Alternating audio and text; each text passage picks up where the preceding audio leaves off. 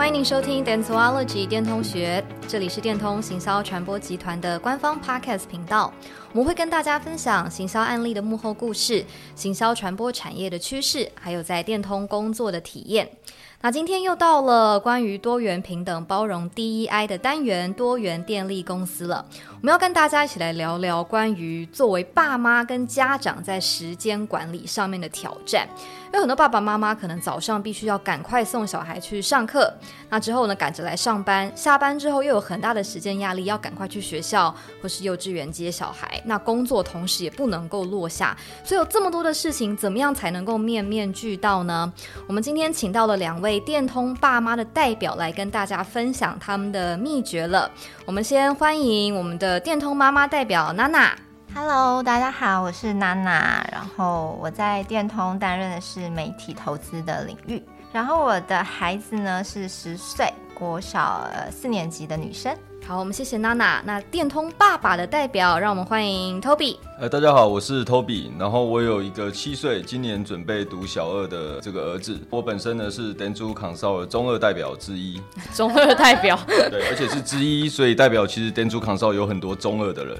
好，我们等一下请 Toby 分享一下中二是什么意思，因为这跟他的育儿哲学有非常大的关系。但我想在开始之前，先给听众一些背景知识，因为两位的小朋友其实年纪算是差不多嘛。都是小学的阶段，请两位先跟大家说明一下自己平常一整天的行程是怎么样安排的。我们先请娜娜开始。OK，呃，我算是一个通勤的家庭，就是我的小孩，就是我住戏子，所以我们必须每天接送，从戏子接送小孩到那个民生社区，所以呃一路的通勤，所以我的时间上的压力真的是非常大。从早上的六点起床，然后七点多要七点半要到校，一路到公司工作，然后压线六点下班，然后接女儿，然后一直到准时上床。睡觉大概几点会睡觉？嗯，理想当然就是你知道六点起床，所以当然就九点半十点。但是因为我我说了，我们花在呃交通的通勤上的确是比较长的时间，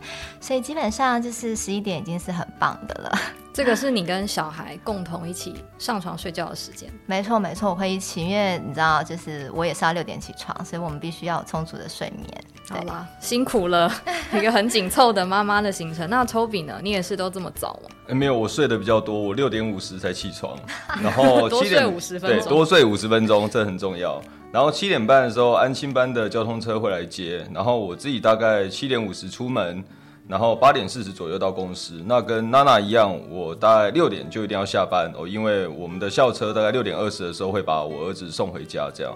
然后我儿子呢跟我一样，就是胆子比较小一点，对，所以我们跟我太太必须要有人在家里等他，要不然他会有点怕这样。OK，所以你们的行程其实也都是呃，当然是配合自己的工作时间，也要看小朋友他呃上课的需求，或是小朋友的个性嘛。那因为你们刚刚在讲这个行程，其实大家听得出来，你们的时间点抓的非常的精准，每个时间要干嘛都要很准确，所以你们。在建立起这套这个系统之前，应该有经过一段时间的尝试跟摸索嘛？可不可以跟大家分享一下，你们是怎么建立起这样的生活形态，找到现在这个很平衡的方式？比如说，Toby 说你你自称是中二的代表，嗯，中二是你建立这个系统的秘诀吗？你的中心思想是什么？哎、我的中心思想不是中二，中二其实是国中二年级的意思。如果我用中二来执行这一套的话，我大概每天都会迟到，尤其是国中二年级的男生，因为这个时候的男性通常会比较白目一点，然后比较活在自己的世界里面一点。对，然后我觉得我其实到现在也还没有得心应手，因为，欸，就算你有再好的计划，其实很多时候赶不上变化。然后我觉得在我们这个产业，很多时候你那个变化也赶不上客户大人的一句话。那所以我自己觉得 这是真的，这是真的。对，诶，当然有个背后的迷之音是说，很多时候也赶不上你的主管的一句话。哦，那因为我主管比较有名一点，我就 就不说他是谁。那所以我觉得很重要一件事情是做好彼此双方的期待啊，就是，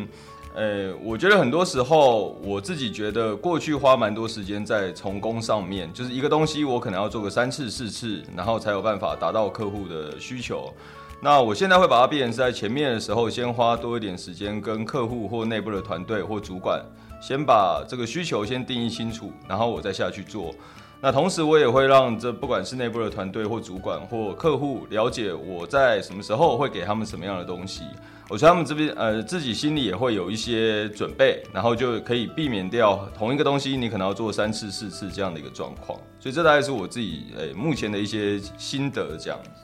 所以 Toby 的方式比较是去跟团队做沟通，在很多的预先可能跟客户的一些业务讨论上，你就已经做好准备，已经有一个打了一个底，然后可以很确切的去执行它。娜娜呢？娜娜，你的你的心得是什么？你的秘诀是什么？应该跟 Toby 很不一样吧.对，因为我现在才知道中二的中心思想是什么。那我的中心思想其实就是时间，就是这两个字，很简单。其实跟 Toby 有点像，他跟客户的期待值沟通是为了节省时间嘛。那我的目的也是，我做任何事情就是强化我的这个工作的。时效性这样，那我的孩子十岁，所以我就练习了十年。对，那不能对，也没有到得心应手，但是至少也有自己的一个比较自律的生活的一个模式了。就是例如说，呃，所有的事情我都会去想，怎么样可以节省出或是挤出更多的时间。例如说。光是我从通勤，就是从戏子到民生社区，我大概就已经 run 了十几条路线。哎，第一条巷子右转，还是第二条的大巷子右转，还是直走？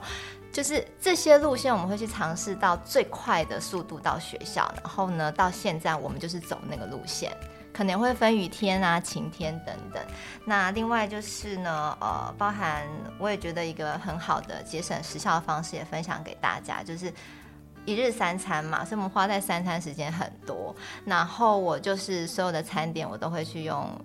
预预预点的。比如说早餐，我会先打电话去预定，然后呢，我开车过去，我马上就可以拿了。其实可以省蛮多的时间，或甚至是说晚餐也是，就是我避免到餐厅排队，好，或是等点餐的时间，我也都是就是所有东西都是打电话先预定。那另外是自己生活方面，就是。钱可以解决的事情，我们就花下去，它可以换得更多时间。所以我就是觉得，我老公对我最大的德政就是帮我请了一个假日的打扫阿姨。对，以上就是我们我就是成立了一个自律生活、节省时效的方式。哦，这个要做到这么精准，很不容易耶。所以你的上学路线是你刚刚说晴天雨天会走不一样的路线吗？对我，我们已经有一个很好的就是时间表，应该说路线表，怎么样的情况我就 A 计划，怎么样的情况就是 B 计划，然后反正目的就是我要在最短的时间到学校，对，就一个自动化系统，没错没错，而且我我觉得自律的生活的确是啊，就是像 Toby 讲的，我们几点要下班，然后我们几点要睡觉，因为它牵扯到是你的睡眠要足够。你因为你隔天几点要起床，这样，因为它是一个循环，所以我们必须得让呃用自律的生活，让这个循环是呈现良性的，而不是恶性的循环。Toby 有没有想要 follow 一下？嗯，我没有，因为我很中二。我刚刚就在想，Nana 这一切以一个中二的男性来说，应该是做不到的这样子。不过这个是一个一个很好的学习啦，因为我自己我觉得很多上班族自己，比如说我我我没有小孩，但是。我的生活也没有办法做到像你刚刚讲的这么的规律哦，晴天雨天不同的路线，想办法能够最大化自己时间的效能。嗯，但是我想两位有一个共同的，因为照顾小朋友的一个，也不能说压力，就是他有一个秩序跟规律在，就是小朋友放学之后，你们就一定要带着他回家，跟他一起过完接下来的可能。呃，晚上六点钟到睡觉前的这一段时间，那 Toby 有讲到小朋友比较胆小，胆小家里面一定要有人嘛，所以这个时间一到就要离开去接小孩，他会形成一个对很多爸妈来讲工作上的一种压力。因为你一定要在那个时间点离开，所以你可能要顾及到其他工作伙伴的观感。然后我听过很多的爸妈分享，是自己心里面会过不去，觉得啊时间到了我要走，但我同事都还在办公室里面。你们有没有过这样子的心里面的一些觉得好像卡关的这种感受？那后来是怎么样去跨越这样的障碍？我先来分享好了，因为我觉得女生的小剧场可能真的是比较多，比较多 一些这样。嗯，我的确是有一个调试期啦，就是当你六点要压线离开的时候，就是我们这个行业其实六点要离开，你必须要有蛮大的勇气，因为有可能大家没有办法能够理解。那你自己小剧场又多，所以你可能别人一个动作、一个眼神，其实影响到你自己的心心情。我记得有一次我下班，就是后来调试的已经不错，所以下班我们就很自然的会跟同事说再见，对不对？我要下班了，嗯、这样对。反而是同事跟我说：“娜娜，你小声一点，你就。”静悄悄的离开就好了。这样，其实我内心当下是呃有点不舒服的，就会觉得说，为什么我要静悄悄的离开？好像仿佛做这件事情六点下班，好像是在做什么坏事情一样，不能光明正大的嘛。对对，然后呃，所以有这样的一个过过渡期。对，那 anyway 就是现在也调整的很好。对，那我觉得就是。嗯，妈妈们要给自己的一个自信心要足够，就是我们的确是在完整的工时，我们把工作做完了，我们负责任的也做到了，这样，那时间到了，你就应该要大大方方的下班，但也没有说要大吵大闹说我要下班，我的意思是说大大方方的，不要害怕，就下班去吧，然后呃，不要在乎别人的眼光跟想法，也许别人根本没有那个意思啊，有时候可能是自己想太多。当别人呃跟你说“哎，你小声一点”，你会觉得啊，心里面可能会有一点点不舒服的感觉。但如果当别人都不讲话，可能有时候自己心里面会觉得，是不是大家在不高兴？我早走，心里面会有很多很多的这种担心。对，所以我觉得心态上的调试是很重要的啦。Toby 觉得呢？我觉得心理障碍一定多少都会有，要不然我们就不用录这一集了。这这一集就是要来讲我们的心理障碍怎么克服。没错。哎，我跟大家不太一样，因为我本身比较中二，所以我其实没有那么在意周遭的眼光啊。然后我觉得你当父母之后，真的是尽量不要去在意周遭的眼光，因为我觉得我们的小孩未来一定都会有很多的机会，因为这个世界还不够了解他，所以对他的眼光可能会不太一样。那我觉得。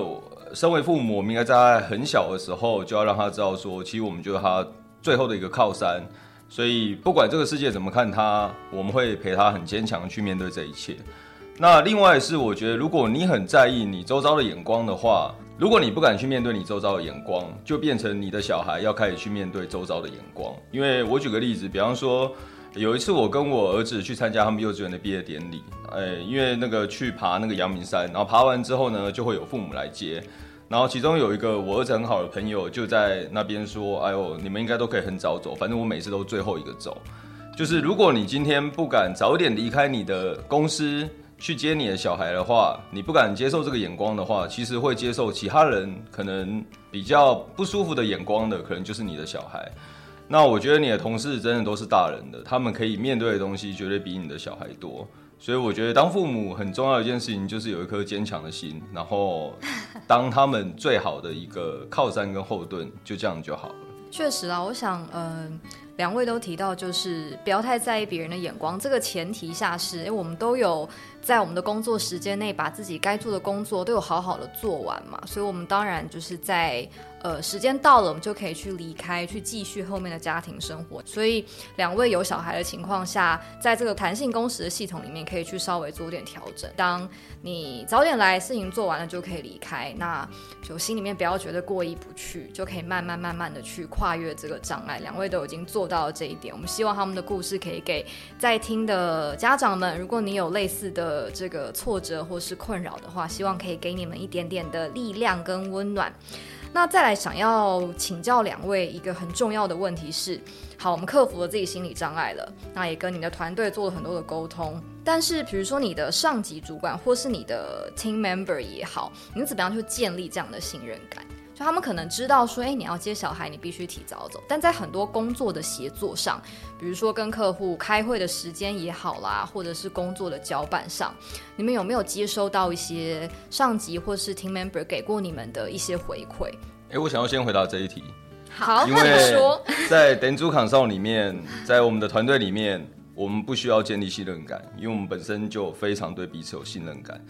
然后我觉得这个东西是来自于，我觉得我们团队的人都对彼此非常的有同理心。可能某方面是因为我们一起共事很久了，我们彼此经历了彼此生命当中的很多过程，所以我们完全很清楚的知道对方现在处于人生的一个什么阶段，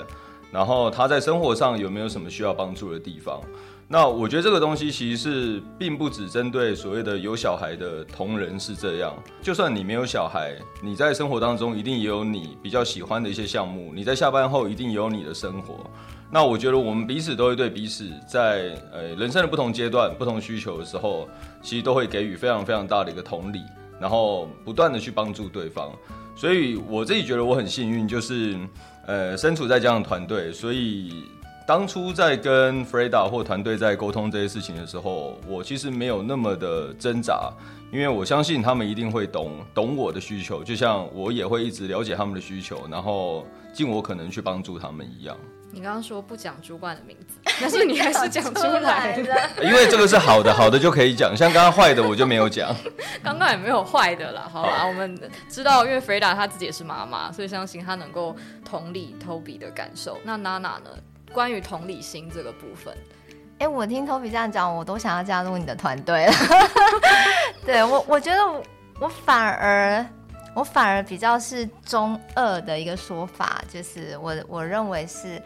呃，有同理心没错。然后我觉得，我觉得凡事就是公事公办，我们没有必要投入太多额外的。的这个情感怎么说呢？我觉得你呃事情做完了，不管是我的 team member 或者是我觉得事情我们就是负责任把它做完了。那那其他剩下的时间就让呃自己去做调配。那你问我说有没有遇到什么暖心的事情？因为可能内心妈妈的内心小剧场太多了，所以其实有可能一些很琐碎的事情现在也其实记不太起来。但我就是呃觉得有一个比较深刻，甚至是我现在会按照着那个主管的。模式去对待我的 team member 是，呃，我想小孩现在虽然是十岁，但是其实我们都经历过那个有一段时间小朋友是小小孩，然后很常生病。是啊，当你生病，你接到呃学校的电话的时候，其实呃当下不管是爸爸还是妈妈，我想都非常那个焦虑的心情都非常的紧张。可是问题是我手上的工作又不能放，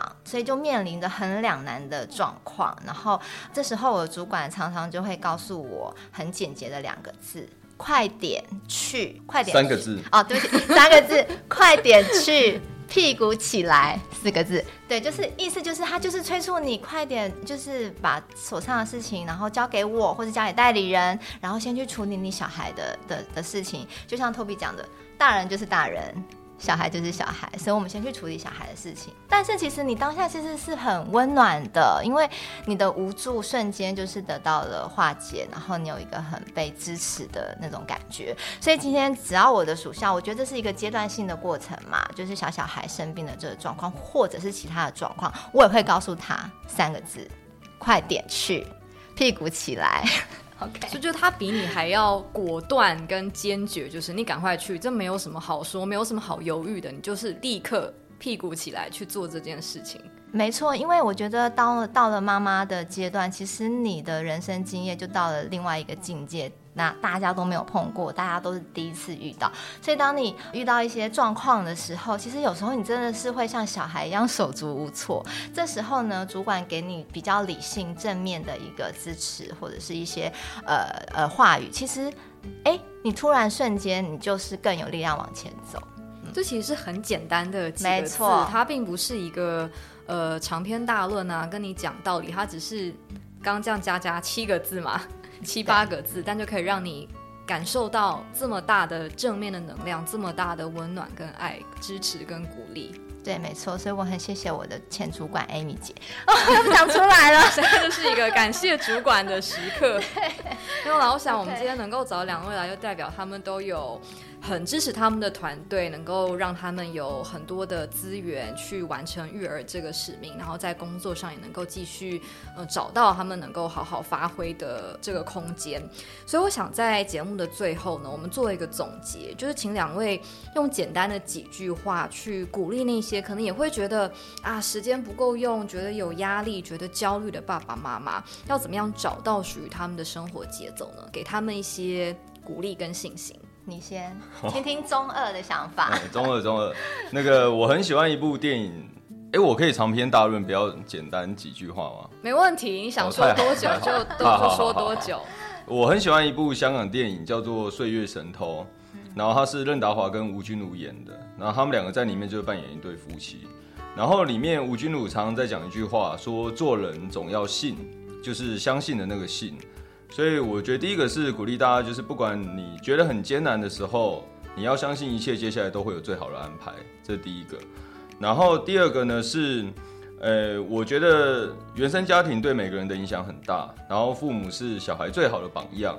所以，当你对于你不知道该怎么样做的感到迷惘的时候，我都建议大家可以去回想自己的小时候，你的父母是怎么对待你的。那像我自己是，我爸爸是一个非常重视家庭的人，所以在我的记忆里面，百分之九十九的时间他几乎都在陪着我们，就百分之九十九的时间他会陪我们一起吃晚餐，周末他会带我们出去，然后我非常非常喜欢这样，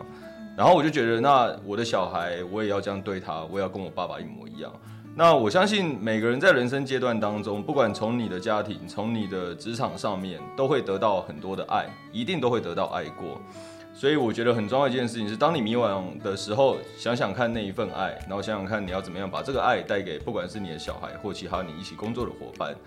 然后借由你自己的感受，你会知道其实接下来可以怎么做。然后做人就是要信，就是你要相信一切都会越来越好。你要成为你的小孩，就是非常重要的，最后最坚强的那一那一面靠山，这是我给大家的一个建议。Toby 虽然今天节目一开始说他是什么中二的代表，但是我觉得他其实一点都不中二。他今天讲出了非常多的金句，然后最后这一段 怎么你要说什么？是因为国中二年级也是会有比较文艺的青年，我就属于那个里面比较文艺的那一部分。好，是我们对中二的解读错，他不是负面，他只是文艺的、多愁善感的、很多很多情感思想的。对啊，我觉得。Toby 讲到一个就是关于信念这件事情，真的自己相信了，其实全宇宙都会集合所有的力量来帮助你完成你想完成的事情。娜娜呢？好，那我就简短的来下一个 tips。啊、呃，我现在呃，对于我这样一路走过来，我给自己现在目前调整的心态是，我走的是一个猫式的生活感。猫式。对，那什么叫猫式的生活感呢？就是你会发现猫咪啊，它有时候会很专注的在追一个虫子，可能就是你他专注的程度，是你经过它旁边，甚至你拿东西给它，引诱它给它，它可能都不会理你。我要说的是，就是我们的时间很有限，所以我们在做事情的时候，一样是时效性，所以我们要很专注的去做它。那专注完了之后呢，你也要像猫咪一样贪婪的。啊、在休息，所以我认为就是专注的做事情，然后呃呃，我真的要对所有的妈妈好，也才有爸爸说，就是你真的要爱自己，该休息的时候还是要休息。对，猫式生活感。哦，那我要分享一个犬 犬式。哦，什么叫犬式呢？狗是很忠心的嘛，对不对？OK。所以就一样，你对你的家庭要很忠心，我就是想办法。尽你可以做的所有的一切，对这个家做一点付出。因为其实我相信，对一个家庭付出不会只有爸爸或只有妈妈，这是牵涉到很多人的一件事情。所以，诶、不要永远不要觉得自己很辛苦，因为一定会有别人陪你在一起辛苦。呃，很多你没有办法做的事情，可能正有你的同事正在帮你接手下去。所以，你家里没有做的事情，可能你的另外一半正在帮你接手。所以我觉得不要觉得自己辛苦，然后把自己能够奉献的东西奉献出来，对，就是一种诠释的生活。OK，我觉得啊，不管是猫式还是犬式，中二还是 anyway，就是找到一个你适合自己的方式最重要。好，我觉得做一个总结，两位刚刚的这些 tips 就是。嗯、当你在不管是工作或是嗯、在陪伴你的孩子成长，我们就采取犬式的这样子的一个信念，就是专心在当下，很专注的投入，而且相信你身边总是会有很多的人、很多的资源一起来协助你。但是呢，当你把这些事情都做完了，当你在这个时间段内全全神贯注投入之后，请记得，这个时候我们要像猫咪一样，能够很慵懒的、彻底的放松，在这个休闲的时间里面，再去呃累积自己的能量，慢慢慢慢把自己的这个精力找回来，然后接下来再去完成我们其他应该要完成的工作跟任务。只有这样能，够爱自己，更懂得照顾自己，才能够照顾你身边的工作伙伴，照顾你的孩子，照顾你的家人，